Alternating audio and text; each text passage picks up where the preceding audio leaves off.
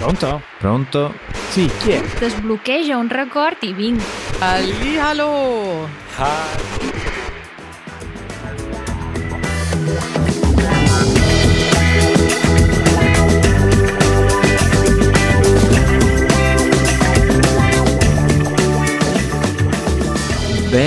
Bentornati. Questo silenzio nel- nell'intro musicale mi ha, mi ha fatto preoccupare. Ma Ra- Raffaele?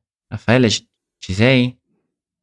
Ti ho voluto dare qualche altro secondo di suspense, ma ci sono. Sì, meno male.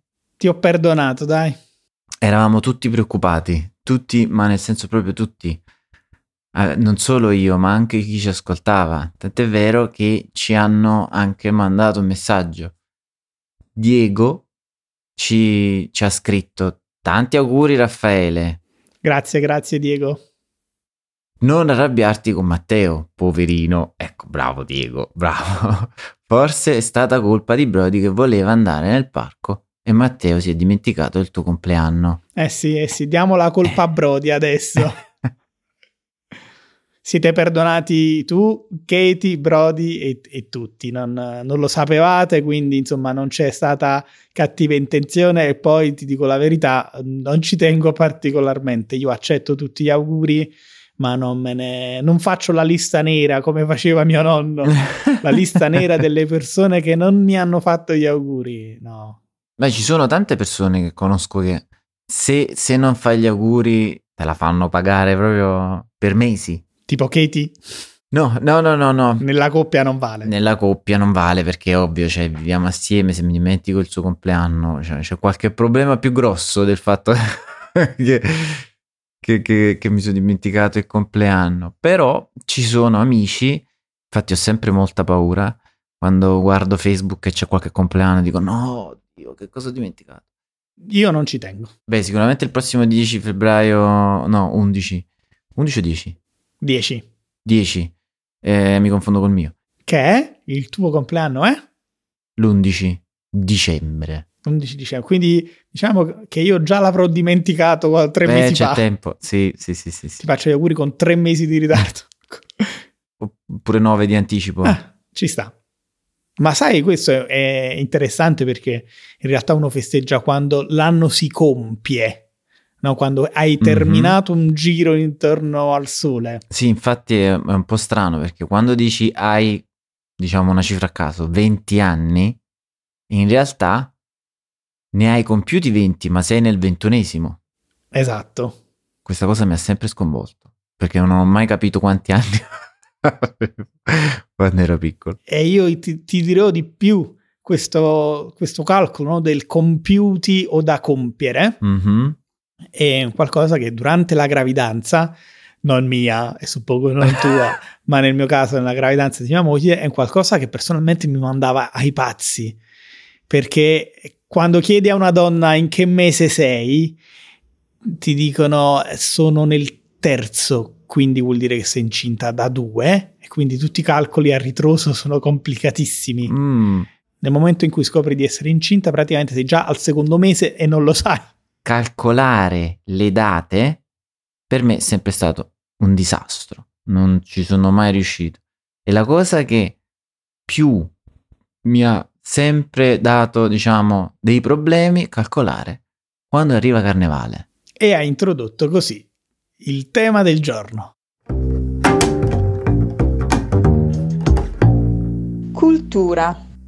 Noi adesso dobbiamo parlare Di Carnevale. a carnevale ogni scherzo vale. È un po' il, il proverbio di questo periodo, no? Non so di preciso quanto dura tutta- tutto il periodo di carnevale, ma il grosso dei festeggiamenti si tiene nell'ultima settimana, ovvero tra il giovedì grasso, Mhm. quando iniziano veramente le, le festività, i festeggiamenti, fino poi al martedì grasso, che è la chiusura del carnevale. Quindi in quei cinque giorni eh, c'è grande festa, anche se tecnicamente il carnevale, il periodo di carnevale inizia prima. Io credo che ci siano due carnevali eh, che sono importanti in Italia più degli altri e nello specifico parliamo del carnevale di Venezia, forse quello più importante e conosciuto a livello mondiale, ed il carnevale di Viareggio. Il carnevale di Venezia è più il carnevale delle maschere, Mhm. è quello delle maschere, quindi ognuno va in giro per le stradine e tra i canali veneziani eh, con la tipica maschera, alcuni addirittura con il mantello, proprio come si faceva eh, una volta, e questo storicamente dava adito a- a- ad avvenimenti particolari, no? perché se tutti erano mascherati, l'identità eh, di ognuno di noi veniva un po' celata e quindi si potevano fare delle follie che non avresti mai potuto fare in altri eh, periodi dell'anno. E mentre invece il carnevale di eh, Viareggio è il carnevale dei carri, carri allegorici. Sono propri, eh, delle vere e proprie vetture grandissime sopra eh, le quali ci si costruisce dei personaggi di cartapesta. La cartapesta è un uh, materiale particolare molto leggero, fondamentalmente fatto di carta, gesso, acqua, colla. E questi carri con le rappresentazioni dei- delle maschere di carnevale più importanti, eh, i personaggi politici più importanti, si fa anche della satira no, su questi personaggi. Però soprattutto non mancano mai, non mancano mai i eh, carri che rappresentano le tipiche maschere di carnevale italiano, Mhm. le maschere della commedia dell'arte, no? Tu ne ricordi qualcuno? Vediamo chi mi menzioni per primo. C'è Arlecchino. E vedi che questa è una domanda che ti ho fatto un po' da psicologo. Eh, Hai visto, ci sei caduto in pieno.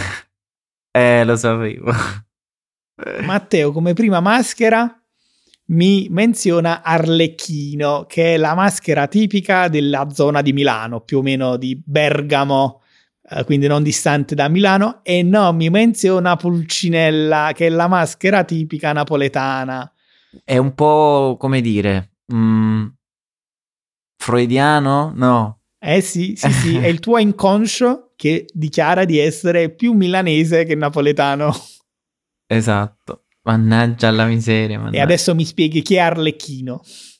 Eh, Arlecchino è un, eh, un signore che gira con il vestito di eh, fatto di tanti colori. E qui si ferma la mia conoscenza di Arlecchino. Questo perché non sono di Milano, ovviamente, no? Eh, ma io infatti ti ho chiesto di spiegarlo per punizione. Hai scelto un personaggio che non ti rappresenta. Eh, esatto. Arlecchino è eh, un po' lo sciocco della commedia dell'arte, quello che viene preso in giro, è insomma la vittima di tutti i vari imbrogli che succedono all'interno della commedia dell'arte, che è un po' una rappresentazione allegra della vita.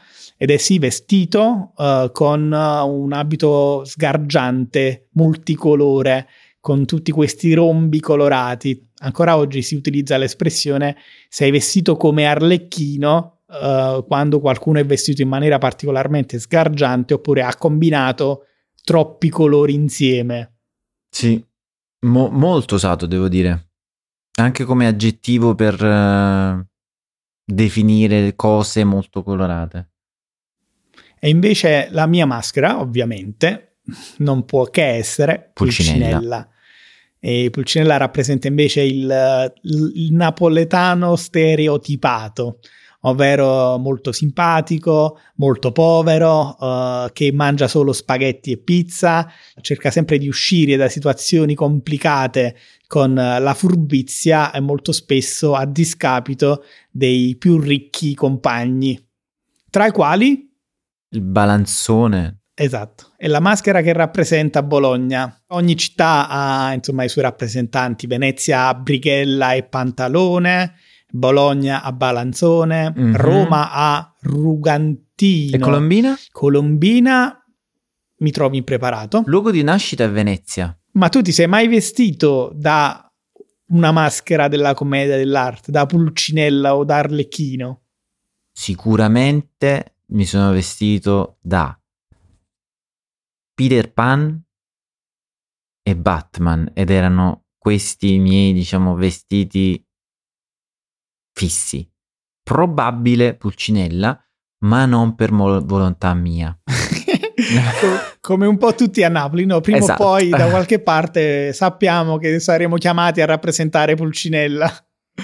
Io credo di aver messo una maschera di Pulcinella in una delle recite eh, delle elementari, Eh, Mm. però sinceramente non, non lo ricordo bene, mentre invece so per certo che eh, mi vestivo da carnevale solo da piccolissimo e nello specifico i miei vestiti erano tutti insomma con, con le spade, quindi i due unici eh, vestiti di carnevale che ho indossato sono, stato- sono stati Zorro e D'Artagnan. Bra- Poi dopo mai più vestito da carnevale, anche quando c'erano delle feste di carnevale, io insomma facevo quello antipatico e andavo vestito con jeans e camicia. Quando mi chiedevano da cosa sei vestito, io dicevo Dicevi Raffaele. sono vestito da Raffaele. No! Allora, io eh, fino a 12, 13 anni, 15 anni ves- mi vestivo ancora. Da lì in poi ho, diciamo, chiuso, però in realtà non ci andavo manco più alle feste. Ma oggi non, eh, non è più usanza no, vestire gli adulti da carnevale. Eh, no, no, forse, forse più ad Halloween. Qui davvero, qui davvero poco. Io non vedo adulti vestiti da carnevale, mentre invece vedo tutti, tutti, nessuno escluso, tutti i bambini vestiti da qualcosa. Devo dire, anche qui la, mh, le maschere della commedia dell'arte ormai non si vedono più. Beh, sono noiose obiettivamente, ma anzi, anzi, non è vero, nego, non sono noiose, è che non ne parlano. Eh sì, eh sì, un po' si sono perse proprio per questo. Oggi tutti i bambini, ieri ero al parco con mia figlia e mia moglie e tutti i bambini, i maschietti, tutti vestiti da supereroi. Mhm. Spider-Man, Capitan America, Batman e tanti altri. Mentre invece le bimbe tutte vestite da principesse. Quindi, non so, Cenerentola, Biancaneve e tutte le altre principesse Nessuna, su- nessun supereroe femminile. No, devo dire la verità, non ho visto nessuna Wonder Woman, Mm. però ho visto il costume che ieri mi ha fatto troppo morire dal ridere, la nonnina di Titti, l'uccellino Titti, gatto silvestro e Titti, e quindi c'era la bimba piccolina, vestita però da nonnina con gli occhiali, i capelli bianchi con la treccia, la mantellina, e poi c'era il papà che portava la gabbietta con l'uccellino Titti all'interno della gabbietta.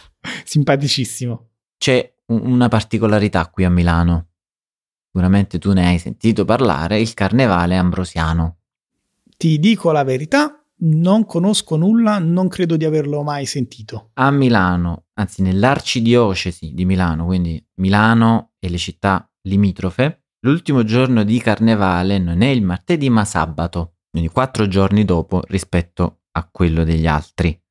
Questo perché leggenda vuole che il- l'arcivescovo, eh, anzi il vescovo eh, Sant'Ambrogio, eh, fosse in peregrinaggio e dovesse ritornare a Milano. Aveva detto che sarebbe tornato eh, per carnevale, eh, ma il vescovo tardava e, e li- la popolazione decise di spostare carnevale. Un po' come a dire che fai, vieni, ti aspetto, sì sì, vengo per cena. Festeggiamo finché non torna il vescovo. Esatto. Possiamo fare una puntata del nostro podcast senza parlare di cibo? Eh, proprio no.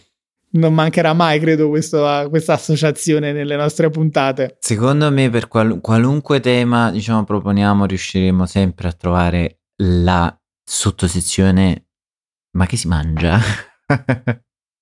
L'aggancio con il cibo. sì. Eh sì. Che si mangia a carnevale? Eh, a carnevale si mangiano tante cose, sia salate che dolci, e quelle che più sono nazionali, direi quasi, direi la lasagna, e poi ci sono due dolci molto particolari. Una sono le chiacchiere e l'altro è il sanguinaccio. Ma le chiacchiere non sono quelle che facciamo a voce. Praticamente sì, ma perché si chiamano chiacchiere? Ah, non ho idea. Stai chiedendo alla Eh, persona sbagliata. Le chiacchiere che siano fritte o al forno non sono il mio dolce preferito. non ti piacciono? Mm, Le mangio, se ci sono le mangio perché io mangio qualsiasi cosa che non abbia avuto una vita, però ehm, non sono il mio dolce preferito. A me piacciono moltissimo, però c'è un problema fondamentale. Io ricordo quando mia zia faceva le chiacchiere tutti i carnevali ed erano mm, da farsi venire mal di pancia a furia di mangiarle. Purtroppo a Milano non sono proprio così, diciamo. E torniamo sempre lì. Eh, sì. Amici ascoltatori, aiutateci ad inviare un pacco di chiacchiere napoletane al nostro Matteo in esilio nella Eh. fredda Milano. Purtroppo sì. Mi volevo soffermare sul sanguinaccio, eh, che già dal nome ci dice qualcosa di particolare. Sanguinaccio, qualcosa che ha a che fare con il sangue. Mm. ed in realtà originariamente era una miscela eh, a base di sangue di maiale, però al gusto anche di cioccolata e altre spezie. E con il tempo è, sem- è- è stata gradualmente sostituita invece da una crema liquida al cioccolato fondente. E poi nel, eh, credo circa 30 anni fa è, diventato proibito vendere prodotti a base di sangue di maiale e quindi l'unica variante che troverete oggi in Italia è quella a base esclusivamente di cioccolato. Però da piccolo ricordo che questa cosa mi tormentava. Quando mia mamma mi diceva vuoi un po' di sanguinaccio, io facevo subito la- l'associazione con il sangue di maiale, dicevo mai. Quando poi mi veniva spiegato che invece era cioccolata, allora sì, e da allora sono ghiotto di sanguinaccio. Ogni carnevale mi faccio la mia tazzina di sanguinaccio e me la gusto col cucchiaino. E ma lo sai che io avevo la stessa reazione tua? Sempre ho avuto quella reazione, ma non l'ho mai superato. E quindi tuttora io non lo mangio il sanguinaccio. Non perché non mi piace, ma perché mi sono abituato così tanto a non mangiarlo e il mio cervello lo ha sempre associato a qualcosa di possibilmente disgustoso che in realtà non, non mi piace. No, non mi piace, proprio non lo mangio. Mm, bene, la tua tazzina la mangio io. ecco, affare fatto. Però allora io prendo le tue chiacchiere. Te le cedo volentieri, dai, te ne mando, Fantastico, te ne mando una, chia- fantastico. ti mando una chiacchierata. Mandami una bella chiacchierata. Abbiamo spiegato no, che chiacchiere sono quelle che facciamo a voce, quindi le conversazioni senza grosso significato, ma sono anche il dolce. Fritto, possibilmente, grazie.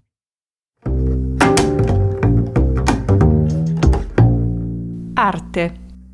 Basta con le chiacchiere. Sì, basta con le chiacchiere, anche perché fame. Parliamo di arte, parliamo di cose serie. Eleviamo il discorso a un livello artistico. Manco siamo entrati nell'argomento che già Mi sto travestendo adesso, voi non potete vederlo, ma mi sto travestendo da critico d'arte. è un po' come Superman che entra nella cabina. Qual è l'argomento che vogliamo trattare, a cui tengo Allora, tanto? secondo me è il caso di parlare di qualcosa, diciamo, di un articolo che eh, c'era su Corriere della Sera, il cui titolo dice Roma è un caso, la Gioconda di Montecitorio. C'è la mano di Leonardo?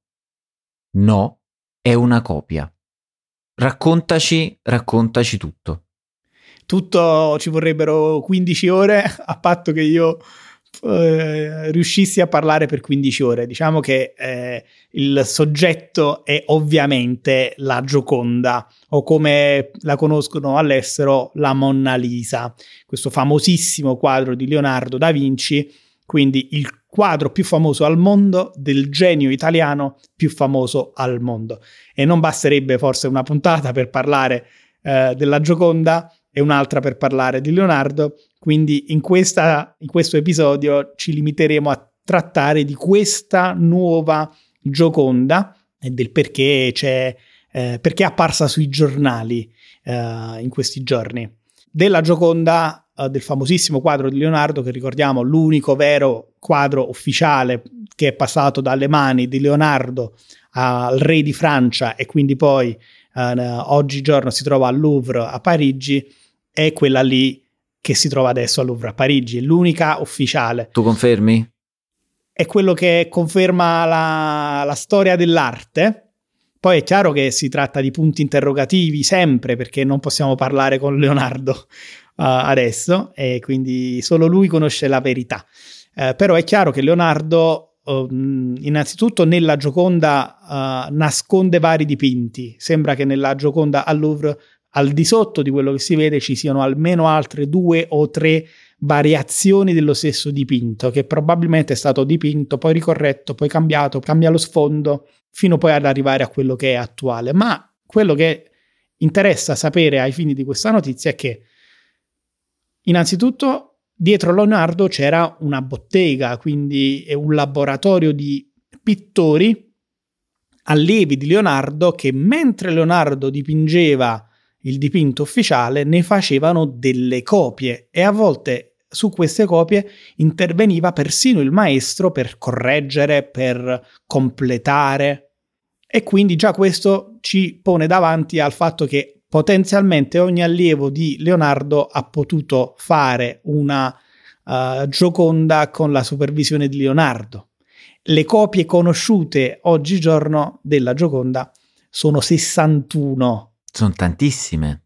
E quindi adesso la uh, cosa interessante è capire se si tratta di copie che sono state fatte all'interno del laboratorio di Leonardo dai suoi allievi o se sono state copie successive, come potrei fare anch'io oggi, Adesso. se soltanto sapessi dipingere. se solo sapessi dipingere e invece niente. E quindi c'è una prima differenziazione, no? Copie del laboratorio che hanno chiaramente un valore più alto e copie postume, copie posteriori eh, esterne che quindi hanno un valore più basso. E poi c'è un, un'altra categoria di opere che ha un valore molto più alto, che sono eventuali bozze della vera Gioconda. Quindi dipinti che vengono prima della Gioconda. Giusto. Presumibilmente sì, perché quella vera Leonardo la porta con sé in, uh, in Francia e poi la dà o la vende, questo non è chiaro, al re di Francia. Però sì, Leonardo, come abbiamo detto, soltanto sulla Gioconda originale fa almeno tre versioni e questo potrebbe voler dire che prima di fare questi cambiamenti alla Gioconda originale potrebbe aver fatto delle prove e queste prove in realtà sono dei veri e propri dipinti di Leonardo. E quindi hanno un valore, non dico lo stesso valore della Gioconda, ma insomma sono, sono alti, alti, alti. Eh sì, possono avere valori altissimi, un'altra Gioconda, una seconda Gioconda e quindi ogni volta che spunta una copia della Gioconda da qualche parte nel mondo c'è la domanda ed è, e i giornali ne fanno il titolo seconda Gioconda, terza Gioconda perché insomma vogliono creare il caso. Ma poi arrivano eh, gli esperti che... Sì, e devo dire la verità, in questo caso mh, sembra essere abbastanza chiara la situazione, nel senso che il dipinto in questione, uh, che si trovava a, a, Montecitorio, quindi in uno dei palazzi del Senato italiano, a Roma, si trovava tranquillamente esposto sopra un termosifone in un ufficio di un ministro, proprio a dire un quadretto. Poi ne è stato fatto il restauro in occasione del, dei 500 anni dalla morte uh, di Leonardo e, e, questo restauro è stato affidato a, ad un'importante restauratrice che aveva già restaurato altri Leonardo ufficiali.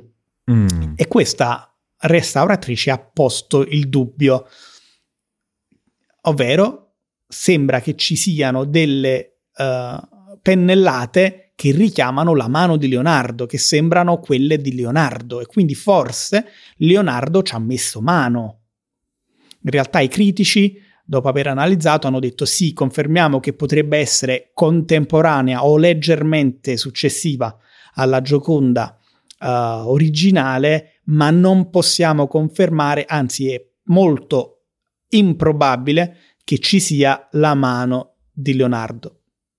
ovviamente mi ha colpito perché è un personaggio che ormai non è più tanto critico d'arte, ma è molto più personaggio dello spettacolo che Vittorio Sgarbi. Ovviamente in queste situazioni viene sempre eh, in queste situazioni viene sempre chiesto il suo parere, non solo perché è critico d'arte, ma anche perché si sa che insomma è abbastanza colorito, colorito. e poi politico, nel senso che nessuno meglio di lui uh, per commentare l'accaduto, eh, un ex sì. politico o ancora politico, non lo so, critico d'arte per professione. Quindi il, la sua, diciamo, le sue parole sono è un modesto dipinto di arredamento e questa diciamo, ha fatto sorridere. Questo spiega perché poi l'hanno messo su un termosifone, no? Eh, giustamente dici, vabbè, allora spiega il, il suo posto. Però anche Sgarbi, che io stimo praticamente zero, al di là della sua cultura artistica, ma come persona ci tengo a sottolineare a questo microfono che non ho nessuna stima del personaggio Sgarbi. Poi magari chi, chi vuole, può, magari nelle show notes inseriamo una, un link alla pagina sì, Wikipedia di Vittorio di Sgarbi. Sgarbi. E, ehm, in realtà potrebbe aver fatto degli errori abbastanza gravi, nel senso che lui dice che è un dipinto del Settecento, è una copia del Settecento, e in realtà gli esami ai raggi X, agli infrarossi dicono che è un dipinto abbastanza contemporaneo con la Gioconda originale, mm-hmm. quindi attualmente i critici sembrerebbero concordare con il fatto che questa potrebbe essere una copia uh, della Gioconda fatta all'interno del laboratorio di Leonardo e questo comunque darebbe un um, grosso valore all'opera. Non a caso adesso il governo italiano ha deciso di uh, innanzitutto cambiare le sistemazione, quindi basta termosifone. Meno male, finalmente. C'ha la sua posizione centrale all'interno di una delle sale più importanti del, di quello che non è un museo, ma è un palazzo governativo però si sta studiando la possibilità di aprire delle mostre e dei dibattiti uh, proprio per cercare di far parlare ancora di più di quest'opera, perché poi alla fine non è nemmeno tanto importante se è vero che Leonardo ci ha messo il pennello oppure no, ma l'importante è che se ne parli, no? E eh certo, è, import- diciamo, è, è, è comunque uh, un'opera d'arte, è l'opera d'arte per eccellenza. No? Prima parlavamo del valore, non si sa quanto vale la Gioconda al Louvre perché eh, nessuno può assicurarla, nessuno può venderla né comprarla, mentre invece una copia conclamata, una copia dichiarata uh, ufficialmente copia del Settecento della Gioconda, quindi che non ha nulla a che fare né con Leonardo né con la sua scuola, è stata venduta negli anni scorsi per 3 milioni di euro. Cifra proprio così, cifretta. Eh sì, e se pensiamo quindi che in un'opera come questa della Gioconda Torlonia o la Gioconda di Montecitorio, che è questa di cui stiamo parlando adesso, eh, se c'è davvero la mano di Leonardo o se comunque è stata fatta all'interno del laboratorio di Leonardo, il valore sarebbe molto molto alto. Mm-mm. Decisamente alto. Ma tu sapevi che esistono tante altre gioconde famose? Sapevo che non, non era l'unica, ma non, ne, non sapevo che ne fossero così tante. Ce n'è una a Madrid, al Prado, e questa uh, si è concordi nel definirla una copia del laboratorio. Mm-hmm. Mm. Poi ce n'è una che attualmente si trova in una, in, una, in una, collezione privata in Svizzera, ma per anni è stata in Inghilterra, a Isleworth. E questa è interessantissima perché alcuni dicono sia una bozza precedente alla vera Gioconda, a quella originale del Louvre. E, ed ha insomma la mano di Leonardo, sembrerebbe mm. avere la mano di Leonardo, alcuni critici dicono di no, Uh, la maggior parte dei critici che hanno fatto lo studio di autenticità su questo quadro dicono che invece sì, c'è la mano di Leonardo. In inglese la chiamano Earlier Mona Lisa, quindi una gioconda precedente, forse affirma Leonardo, almeno parzialmente, potrebbe essere uh, in Svizzera in una collezione privata. Potremmo dire che è la prima gioconda, quindi da un certo punto di vista, come dire, eh, è è più importante della seconda, no? E non mi, non mi spingerei a tanto perché non... eh, no, ma no, non, non per quanto riguarda l'arte.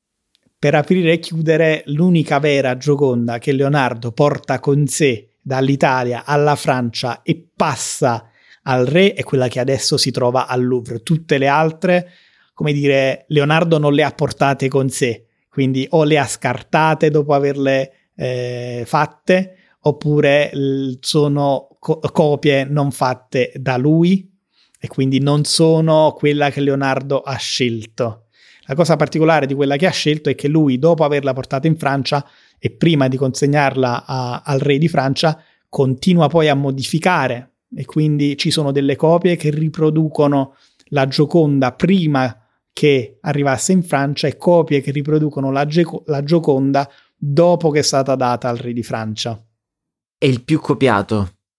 Poi della Gioconda, come avete capito, uh, c'è bisogno di fare una puntata specifica per la Gioconda, E la faremo. la sua storia, la storia del dipinto, perché poi diventa famosa uh, ancora di più a causa di un furto da parte di un italiano che la vuole restituire all'Italia. Quindi mi- ci ripromettiamo di fare una puntata specifica sulla Gioconda. Sicuramente, sicuramente Gioconda e Leonardo avranno ampio spazio in questo podcast. Come sei messo a fame adesso? Tanta. Andiamo a mangiare? Facci sentire. Che mangi oggi a pranzo? Mi faccio una bella pasta e ceci. Vogliamo la ricetta? Eh certo. Settimana prossima ricetta della pasta e ceci. Va bene. Non vedo l'ora. Allora, buon appetito. A te.